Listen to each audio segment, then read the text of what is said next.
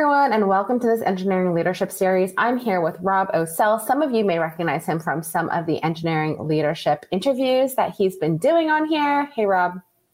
Hey, Tracy. It's fun to be on this side. Yes, yes. I feel and like I name... should like maybe move my positioning in the frame or something for those that watch so they can get a sense of it. Yeah, like, you know, your mic is on one side if you're interviewing, your mic is on this other side if you're being interviewed. Right. Yes. I forgot my like uh, my costume mustache or something. For... There's so many things we could do with this. Um, but my name's Tracy. You can follow me on Twitter at LadyLeet, at LinkedIn, Tracy S. Lee. And um, I'm the C E O of a company called This Dot Labs. And Rob and I get to work together. And uh, today we're talking about a really fun topic, which is adopting technology.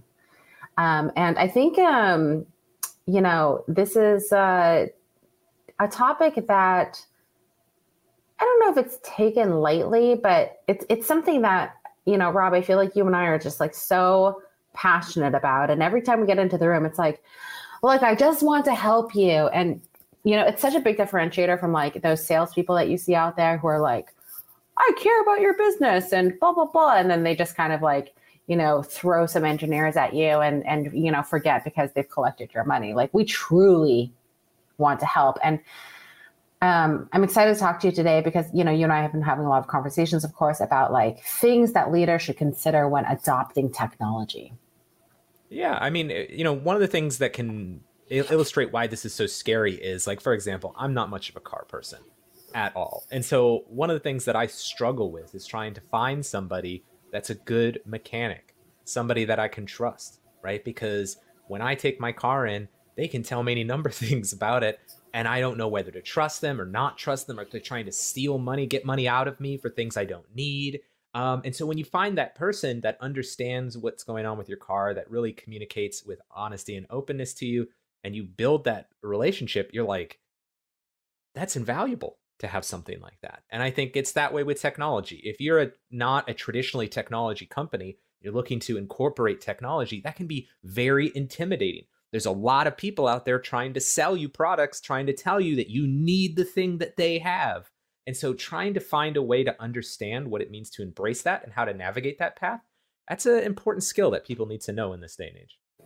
And it's hard. I feel like, you know, my husband, for example, every time you know, there's a pool, he becomes a pool expert. There's a car, he becomes a car expert. And why is that? Because every single step of the way, there is somebody trying to cheat you out of your money, you know, and this goes for large organizations too, you know, and it hurts. I mean, you and I have seen so many situations in which, you know, tens of millions of dollars is just gone for years and years and years. And like, what does that actually mean? So let's get into it. I mean, you know, um, recently put out kind of these like five essential tips to help you navigate the path of adopting technology effectively. And, you know, really what that means is, um, I think, you know, it does, you know, I, I think we're talking a lot to people who maybe don't have technology at their core, but this, these, this advice can also be to, you know, anybody, even large organizations who are, you know, going through digital transformation efforts or trying to get something to work or like working with technologists within your own organization and like, how can you actually work with them as leadership to actually make it effective, you know?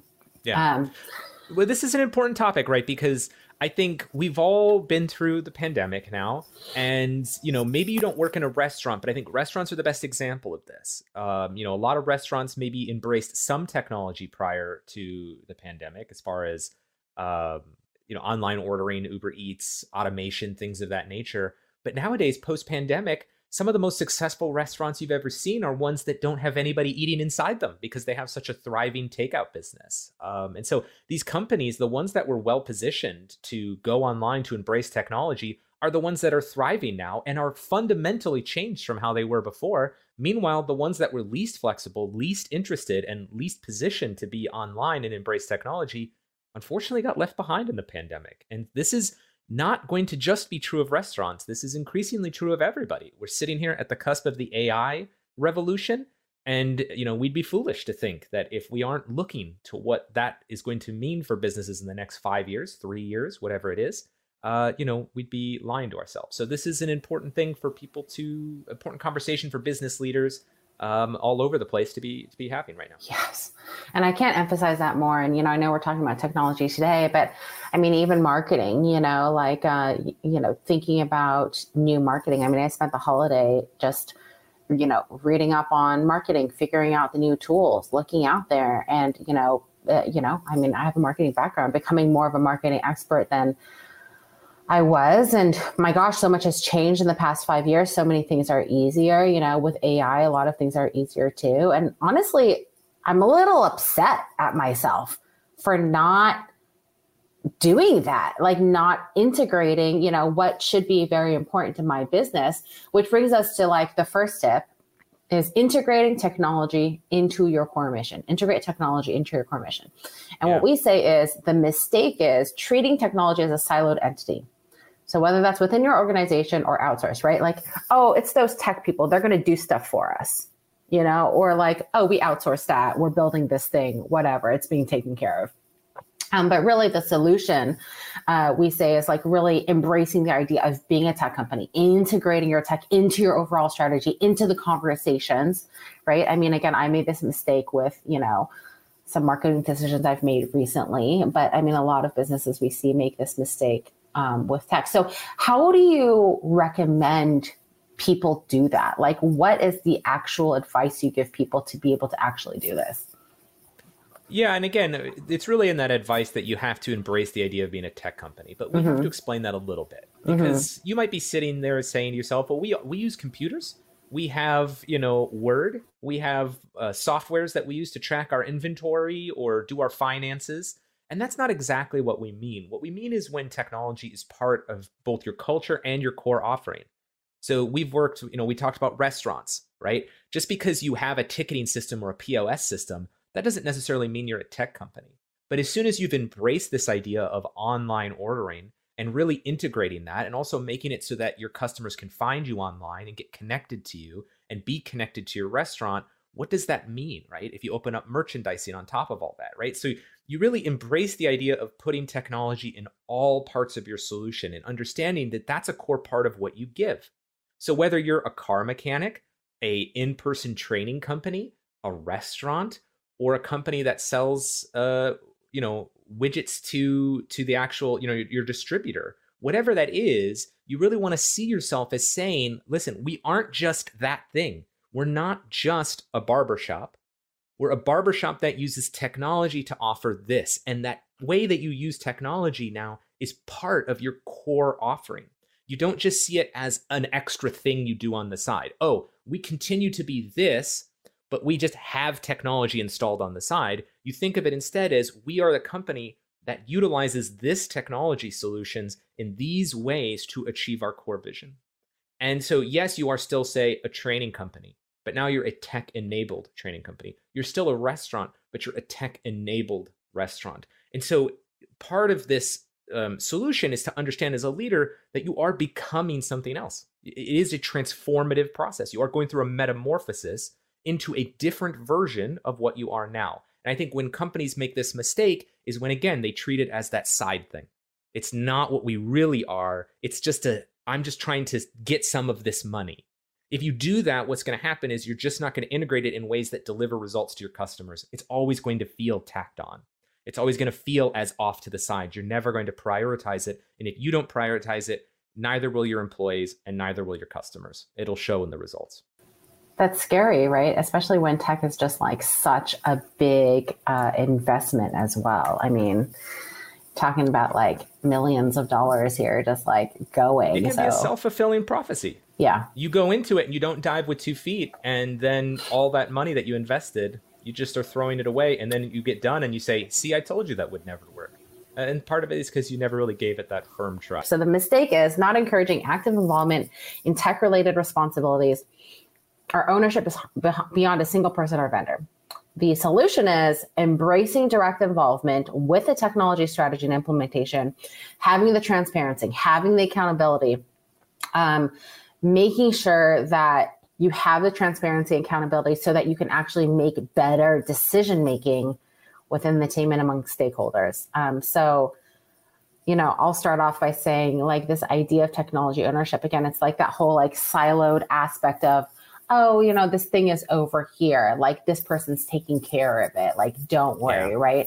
I mean, you know, even we say like, yeah, trust us. But part of, you know, when we work with companies in practice, trusting us is we are involving you. Like, you might not want to get involved, but we're going to involve you because it's good for you. Like, you yeah. have to talk about it, because otherwise your business outcome is going to be nothing, just like you said, right? Like, you're just going to spend that money for what reason? You built a cool thing. So what? Is it moving? Is it helping the bottom line? Like, no, it's not. So how do you yeah, do that? Right. So delegation is important in mm-hmm. any business. So we're not talking about everybody being a part of everything. Delegation is still important. But what you see is a lot of companies sometimes when they're doing something that's against the grain is they say, well, we don't have this expertise. Maybe your C E O is non-technical. Maybe all the rest of your executive team is non-technical. So you say, you know what we need to do? We need to go out and we need to hire some crazy C T O who's from a major company or was, you know, has this pedigree of being at major tech firms. And we're going to bring them in and we're going to give them everything. And we're just going to give them carte blanche to do whatever they want. And what you tend to see there can be that you get a couple different problems. You can get mission drift, where that organization develops its own culture, its own goals, its own vision of what the company can be, and that deviates from the main company.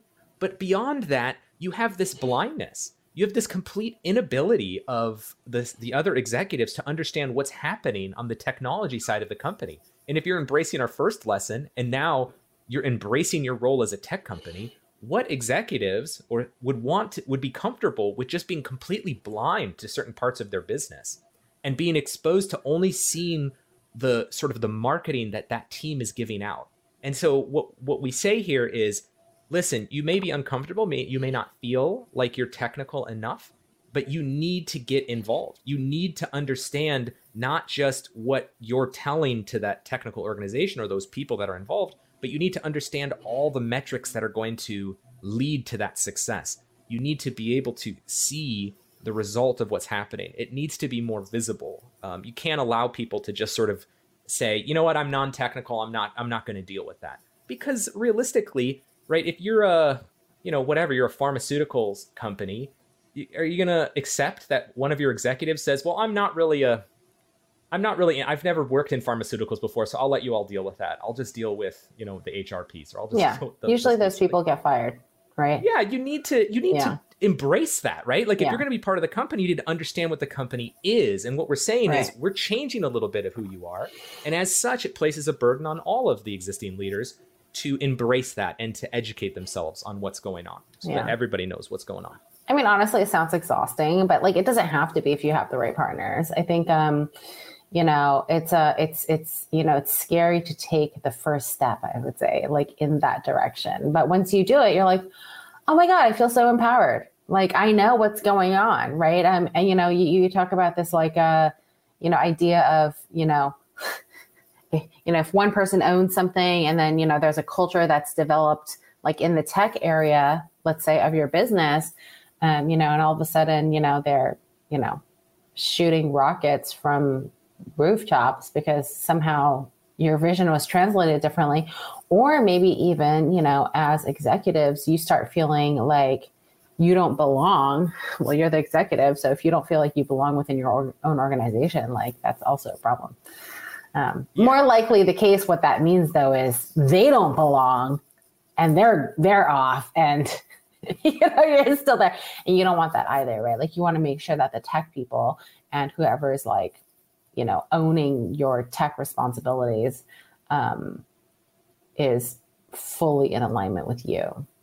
Yeah, a lot of executives, right? They've been with companies sometimes ten years, fifteen years, twenty years or more. You might know every single part of that company inside and out. And it can be really um, sort of scary to go through this kind of transformation, to feel like there's a big part of what the company's going to be that yeah. you don't understand. Yeah. Um, but again, yeah. if you push that aside, if you isolate yourself from it, again, you're sort of setting up, again, this sort of self-fulfilling prophecy. It's going yeah. to fail because the company isn't embracing it. It is this little part on the yeah. side of the company where everybody else operates like business as usual. Oh, but we have this tech part of it. No, you yeah. got to get that. But it's invigorating.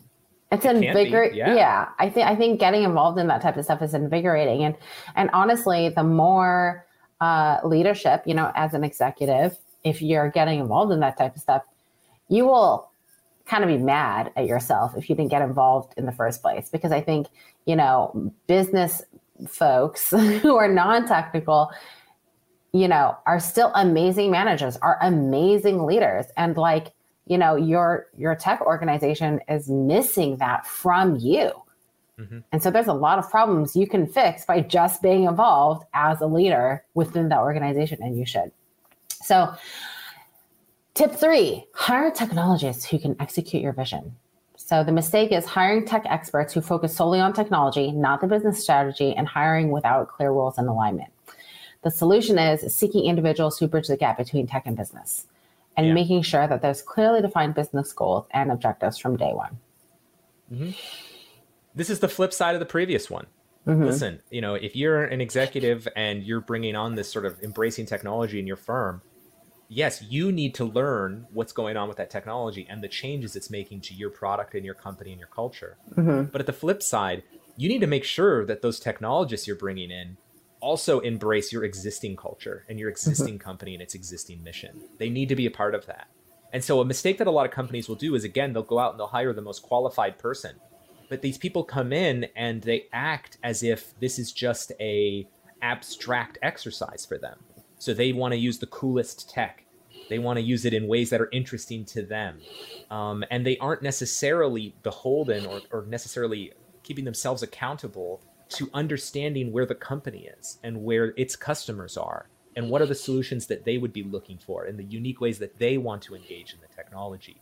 There's really a lot to be said about bringing the right technology to the right people.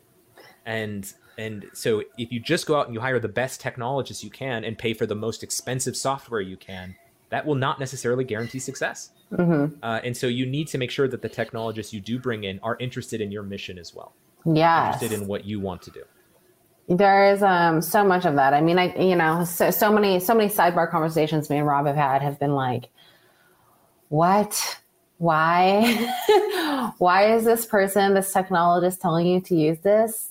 This does not have to be hard. How is this going to take, you know, how is this going to take a year to build? Why? You know, like there's There's just so many easier ways to do things. And, um, you know, I, I guess, I guess going back to the car mechanic, you know, thing, Rob, of like, oh, you need to, you know, your entire engine is shot, you know, well, let's rebuild it. Sounds like a fun project to me, you know, with all those like, you know, mechanics rebuilding cars or, you know, hobbyists rebuilding cars.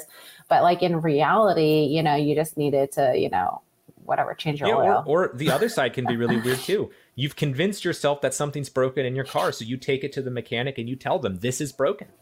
And the mechanic brings it back to you and says, it's not broken. I mean, I'll yeah. fix it if you want me to, but I, I don't think you should. Yeah. And that can be sometimes weird. You were kind of getting yourself worked up to have something fancy new done. Yeah. And all of a sudden it's like, guess I better buy anymore. a new car. And I you get all excited about buying one. a new car. Yeah, you're like, yeah. oh, I, I'm going to spend, you know, whatever, you know, fifty thousand dollars buying a new car. Oh, I'm ready. I'm ready to go. You've like bought into it. And then you're yeah, and then all of a sudden like, you're not. And and then now you're not. It's it's like you're not happy that you're not spending the money. Now you're mad that you don't get the shiny new yeah. car that you'd already kind of convinced yourself you were Yeah, getting. I wanted that, that new car.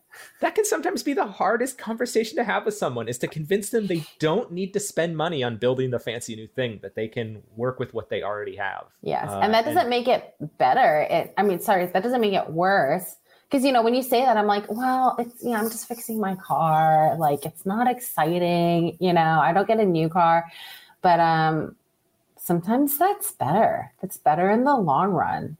It, it is when you have something that works. So to, mm-hmm. to leave the car analogy aside, listen, you know, it's not like we're sitting here again at the cusp of the A I revolution telling you, hey, we don't need an A I because we can do with what we have. No, there's a reason to use some of the new technology. But the point is, is there's not always a reason to get rid of the amazing technology assets and practices you already have just to get something that's new.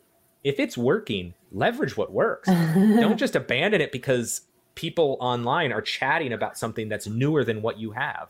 Um, if what you have works and it works for you and your team, that's great. If it gives you room to innovate even better. Yeah. Um, you know, and so I think that's that's usually where that conversation comes in is is listen, we love new technology and we love doing things in new ways. But you know what? We there's nothing that's more fun than getting to go to a client and saying, you actually have a really good asset here that we should include as part of this transformation um, and, and make it the centerpiece. The fourth one is foster curiosity and stay adaptable. So mistake is thinking technology is too difficult to understand or grasp, which we've kind of like talked about before.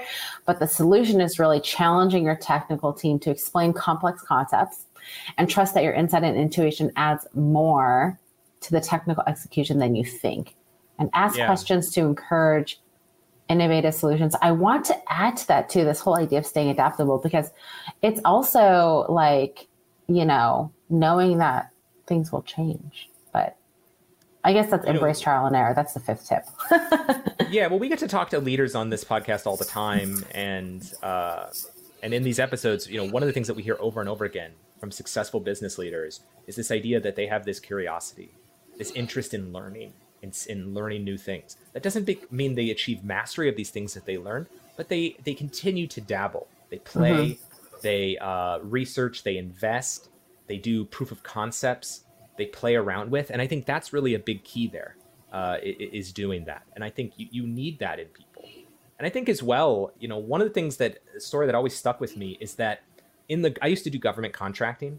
And so in in the government, they have all these acronyms. It's just an alphabet soup in the government. And when you talk to lower level leaders and lower level developers, they love to use all of the acronyms because that's a signal that you know what you're talking about, right? That's a, if you know all the jargon, it's a signal that you're in the in group. And so it's a way that kind of people subconsciously try to say, I know you don't know, so I'm clearly smarter.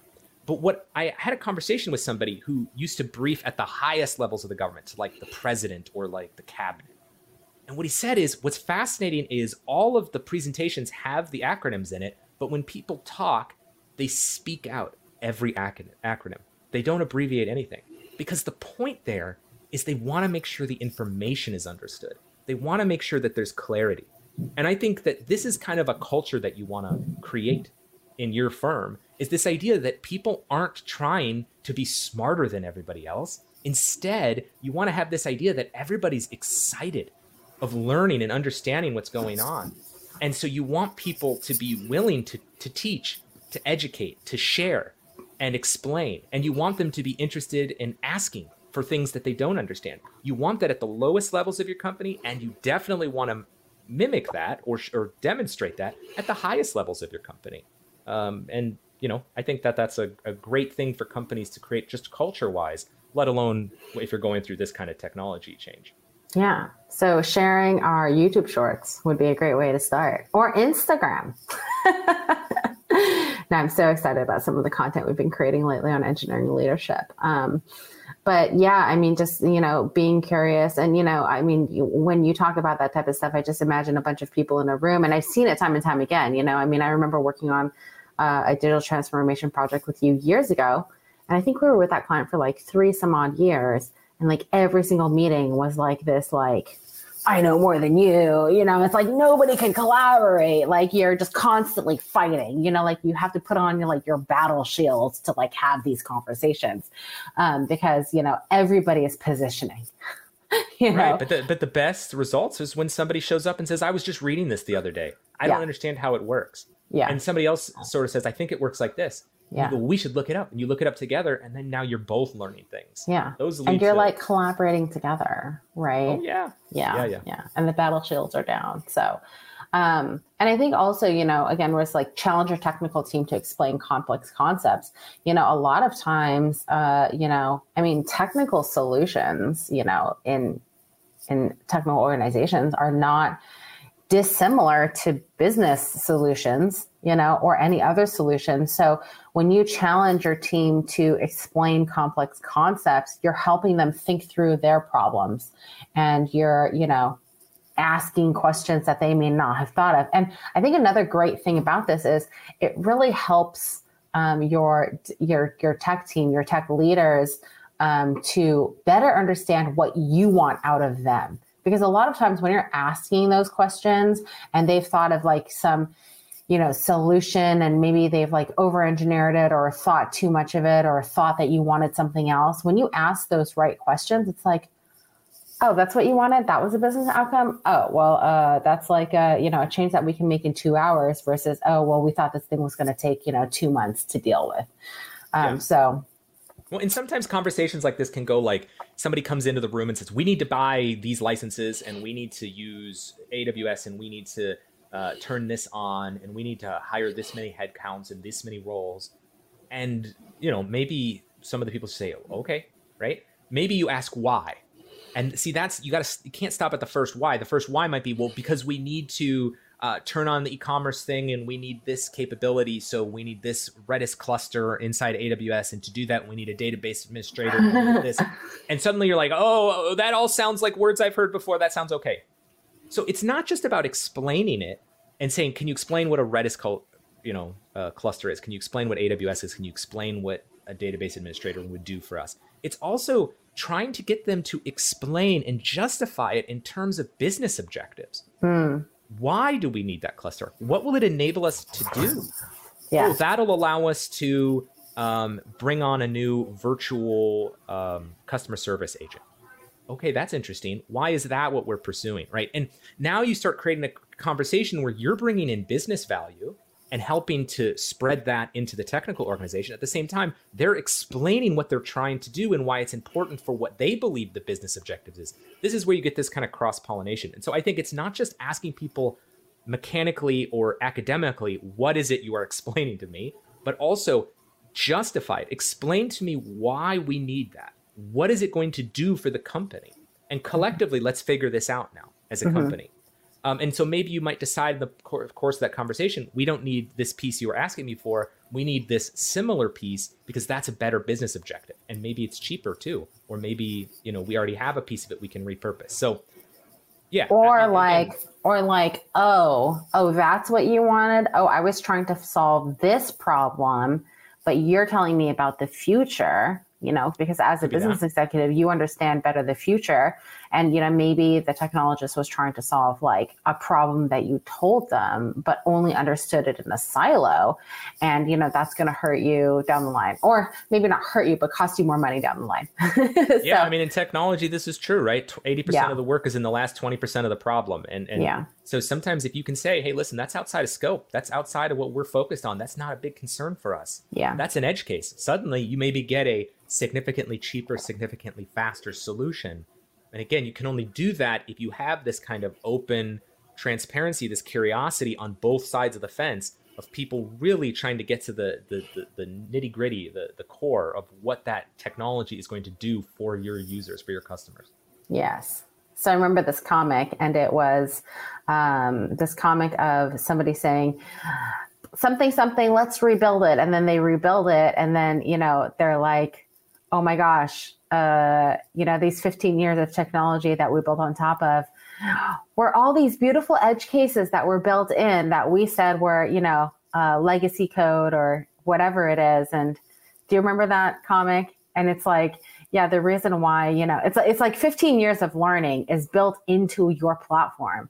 Oh, you yeah. wanting to rebuild it because you think, oh, we need to adopt a new technology versus reusing means all the learnings from all the edge cases, all the reasons why you did things for customers, all of a sudden goes away.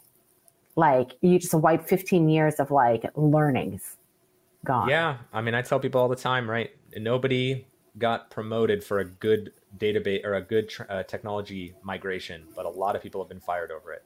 It's, uh, you know, migrations are, are a big risk. So, you know, if you can reuse your technology or reuse things that are already exist, uh, that's always the best case scenario. Um, but again, it's not exciting for technologists. And this is, again, why you want to make sure that your technologists that are in charge are kind of understanding that the point of it isn't the technology itself. The point of it is what you're going to be able to do for and with your customers that you weren't able to do before. The last tip is embracing trial and error. So mistake is thinking plans won't change. And the solution is just understanding that adopting technology and integrating into your business is a learning process. And there's going to be mistakes made. You're going to uncover new learnings along the way, and just making sure you're open and flexible with different paths. Um, I think, you know, we've seen this a lot. You know, I can, I can picture multiple projects that we've worked on where it's like, oh my gosh, this project is like two years in and we're still on this path. And does this path even matter anymore? Because it's been two years and they thought this was going to be a six month project. And why is this still happening? Does this even make sense for the organization anymore? But nobody's willing to get off of the path because the leadership still thinks they want it because they're so mad that it's taken so long. Well, right. Yeah, exactly. Right. This, this sort of too much risk. Either mm-hmm. the company decides to go all in on something when it's completely unproven, or as you sort of say, they are afraid to pivot out of something because of the sunk cost fallacy. Mm-hmm. You know, one of the best pieces of advice I ever got was in one of these conversations I had with uh, Charlie Isaacs from Salesforce. And he really uh, pioneered or ad- advertised this idea of making true um, proof of concepts. Truly small, isolated, low-cost experiments that prove value that you can then rapidly iterate and develop on top of. And I think that this is the right strategy you need to have as a company. You need to realize that you are changing the fabric of how your company operates, but you don't do it all on one day in one gigantic drop and just say, this is going to be perfection. You should be integrating tools, techniques, strategies, solutions, sort of in isolated ways in experiments. Some will work, some won't work. But if you lower the temperature, if you lower the risk profile of this, lower the cost profile of this, you're going to have more flexibility to try different things and find the right solution. Um, a lot of companies go into multi-year long technology initiatives, and it all culminates in this gigantic release. And when they find out that they had missed a fundamental use case or a fundamental understanding of their customers, they spent too much money. Yeah. And, you know, you've seen companies completely turn back from that um, and then completely pull technology back out and get burned by it, uh, you know, from these different solutions. Meanwhile, other companies that sort of do things that are incremental, uh, they just pivot over to something just to the side of that. Yeah. Uh, and, and see a lot of success from doing it. Like uh, Netflix changing the subscription model on us. We're just going to lightly pivot over here. But, you know, I mean, you see this in large technology companies as well, right? Like we think of Airbnb as like a tech company, obviously. And, um, you know, I remember back in, oh, my gosh, I can't remember. It was like two thousand, maybe it was like two thousand ten or so, two thousand twelve maybe, where uh, Airbnb was talking about bringing experiences to the platform. So if you don't know about Airbnb, they have these like experiences you can now purchase. So you can go somewhere and on their platform, you can find a cooking class or like going to somebody's house to learn about the plants in the area or go hiking or whatever. Um, and, you know, this experiences thing that we're now seeing, I mean, the fact that it was talked about as an initiative back in, you know, twenty twelve. So that's like ten years ago. And we're just seeing it, you know, I mean, it's, yeah. it's been around for a while, I suppose, but like how long, you know, how long has it really come to fruition on the platform? Seven, eight years. I haven't been paying that much attention. Um, why did it take so long? What was going on there? I don't know. Well, and again, sometimes you need to, you know, again, I've seen this with A I adoption, you know, even mm-hmm. us. When mm-hmm. we started playing around with A I tools, we mm-hmm. suddenly were like, well, we don't need this. And then mm-hmm. you start using it in a couple places and it proves some value. And then you start mm-hmm. thinking, well, where else can I use this? And you start finding more interesting ways to utilize it. And there are more advanced ways of utilizing it, delivering you even more value. And yeah. you do this by changing your mindset. Yeah. So I worked with an insurance company that was, um, they, they, they first had an audacious goal. They said, we're going to do, this is a long time ago. So this, maybe nowadays this doesn't sound so novel, but it did at the time. They wanted to do sentiment analysis of all of their um, social media channels to understand what was going on with their customer base. And once they did that, they suddenly saw that they were getting such interesting value out of that. They then started looking, well, what's another thing that we're doing that could be helped by technology? And so then, you know, one by one, they changed their claims process. They changed their underwriting. They changed their customer amazing. experience. They changed, you know, and, and you just do this by just seeing little problems you can solve in the organization, in your customer's experience. And you just tackle them one at a time, one at a time, one yes. at a time. So that if any one experiment fails, you haven't invested millions of dollars in some massive platform shift. Yeah. Instead, you're spending tens of thousands, hundreds of thousands of dollars, doing little things, saving different areas of saving ten thousand dollars a time. I remember this actually. So I had this boyfriend once, and um, R I P boyfriend, ex-boyfriend. All right, not, he's not dead, okay. But he's an ex-boyfriend. Anyways, so I, I was going, I was at the startup, at my startup, and I was going through this problem, and I was having so many problems, and it was like so hard because we needed to like do better at sales, right? And you know, when you're at a startup, it's like sink or swim. And um, I would come home and I would tell him my problems. And every single night he would say, give me just five minutes. And he would like, or twenty minutes, he would write a script or something like that, solve my problem. And we did this for an entire week, solving my problems. And by the end, he literally eliminated one person's job. And at the time I was paying somebody fifty thousand dollars to do the work that he automated for me over the course of a week in, you know, twenty minutes at a time. So twenty times and one hundred minutes in less than two hours. That hurts, you know? I mean, it's, it's like, what? And honestly, that's kind of what got me into tech. I was like, I'm, I'm upset. I'm upset that this, this is the solution. And, you know, I love going into organizations and just being like, let me just solve one problem at a time. Let me just help yeah. you solve one problem. And that that's really, you know, in my opinion, that's like a, that's, that's like a true partnership. Yeah. yeah. I mean, challenge your vendors, challenge your engineering org. When they yeah. tell you that they need uh, millions of dollars in three years to deliver some sort of transformation. Yeah. No, I want to see transformation in a matter of months. And again, that doesn't mean you're going to get the whole thing in a matter of yeah. months, but challenge them to find a to small show piece solutions. Of the problem yes. that they can solve quickly. Yes. So that we can start to understand our tech stack, we can start to understand our pain points, our customers' pain points, and we can build and evolve from there. Um, you know, again, the kind of technologists and vendors that you want to work with are going to be people that understand that. Yeah. And the ones that you don't are going to be the kind of ones that are are going to say that, well, that's going to make it so that we have to cut corners. And, you know, yeah. we really want this to be the best it can be. You know, software, I mean, you're talking about spending a, like, you know, let's say you're spending one hundred thousand dollars a week or one hundred thousand dollars a month, okay, give or take, right? Let's say it's one hundred thousand dollars a week. You're spending one hundred thousand dollars a week, and you're telling me I had to spend four hundred thousand dollars for what? Or eight hundred thousand dollars for nothing, and it's been two months and you're still getting onboarded? Like, what, what, what are you talking about, right? Like, with one hundred thousand dollars, like, you should be able to see progress or know what the progress is in, you know, a week's time, two weeks time. Like, you should be able to see a push forward, or at least have, have something of substance that you're getting out of that money. Yeah. And again, you know, technology is hard, and, yeah. and understand your business is hard. So if you're onboarding a new technology organization, you're going to have to understand there's going to be a bit of an onboarding or a learning process in that. Um, but once that's going, you, you want people that are looking for the first possible opportunity to give you something that works. Yeah. Uh, because, you know, the more that we work with people, the more we realize, listen, if we go off and we're, we're building something for a year and we've not vetted it with you or your customers, that's, that's like a risk that gives me nightmares at night. I wake up in cold sweats with something like that. That's a lot of risk. Uh, you know, but, but still a lot of organizations feel this way. They feel like they have to protect what they're building until the whole solution is done. And mm-hmm. that is just a high risk, uh you know, strategy. Low reward.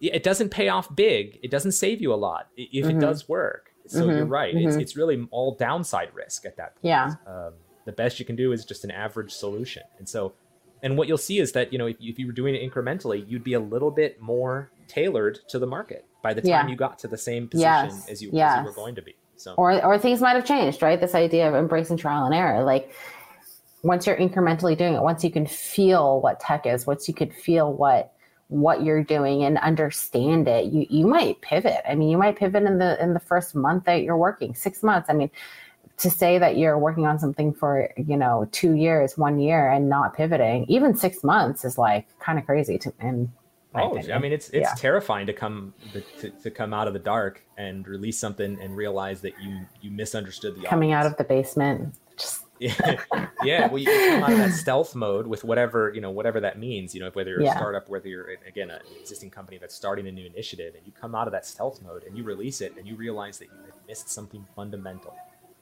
Um, I've been there where we built a great product, but we did not fully understand the customer, and the, the, the difference in what we understood changed something fundamental about the yeah. offering. And what do you do at that point? You've, you've built a whole platform, you have a whole thing now, yeah. and you have to already completely retrofit and completely revamp it. That's just, nobody wants to be in that conversation. You so, talking about one of my side projects, Rob? Yeah. I feel so seen right now. Um, so, one of my yeah, little embrace the trial projects. and error, let things fail, let things be yeah. small enough that they can fail. um, and, and you're gonna end up in a better place as a company. Yeah. Well, this is fun chatting. So, um, you know, I always get excited talking to you. So it's fun to take a second.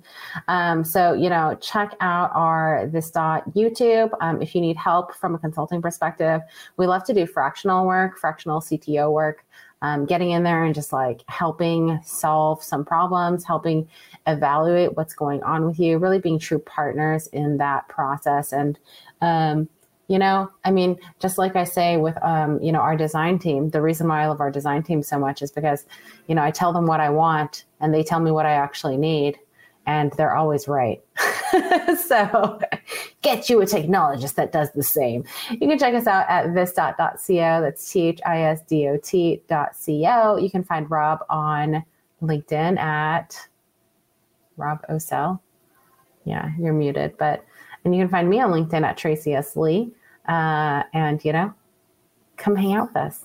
And uh, thanks, Rob, for hanging out. Thank you. We'll see you next time. Sometimes it's hard to bridge the gap between business objectives and tech implementation, and it can get messy. This Dot is trusted by top names like Meta, Google, and T-Mobile, and they love helping business leaders fulfill their strategic digital initiatives. Check them out at this dot co. One more time, that's T H I S D O T dot C O.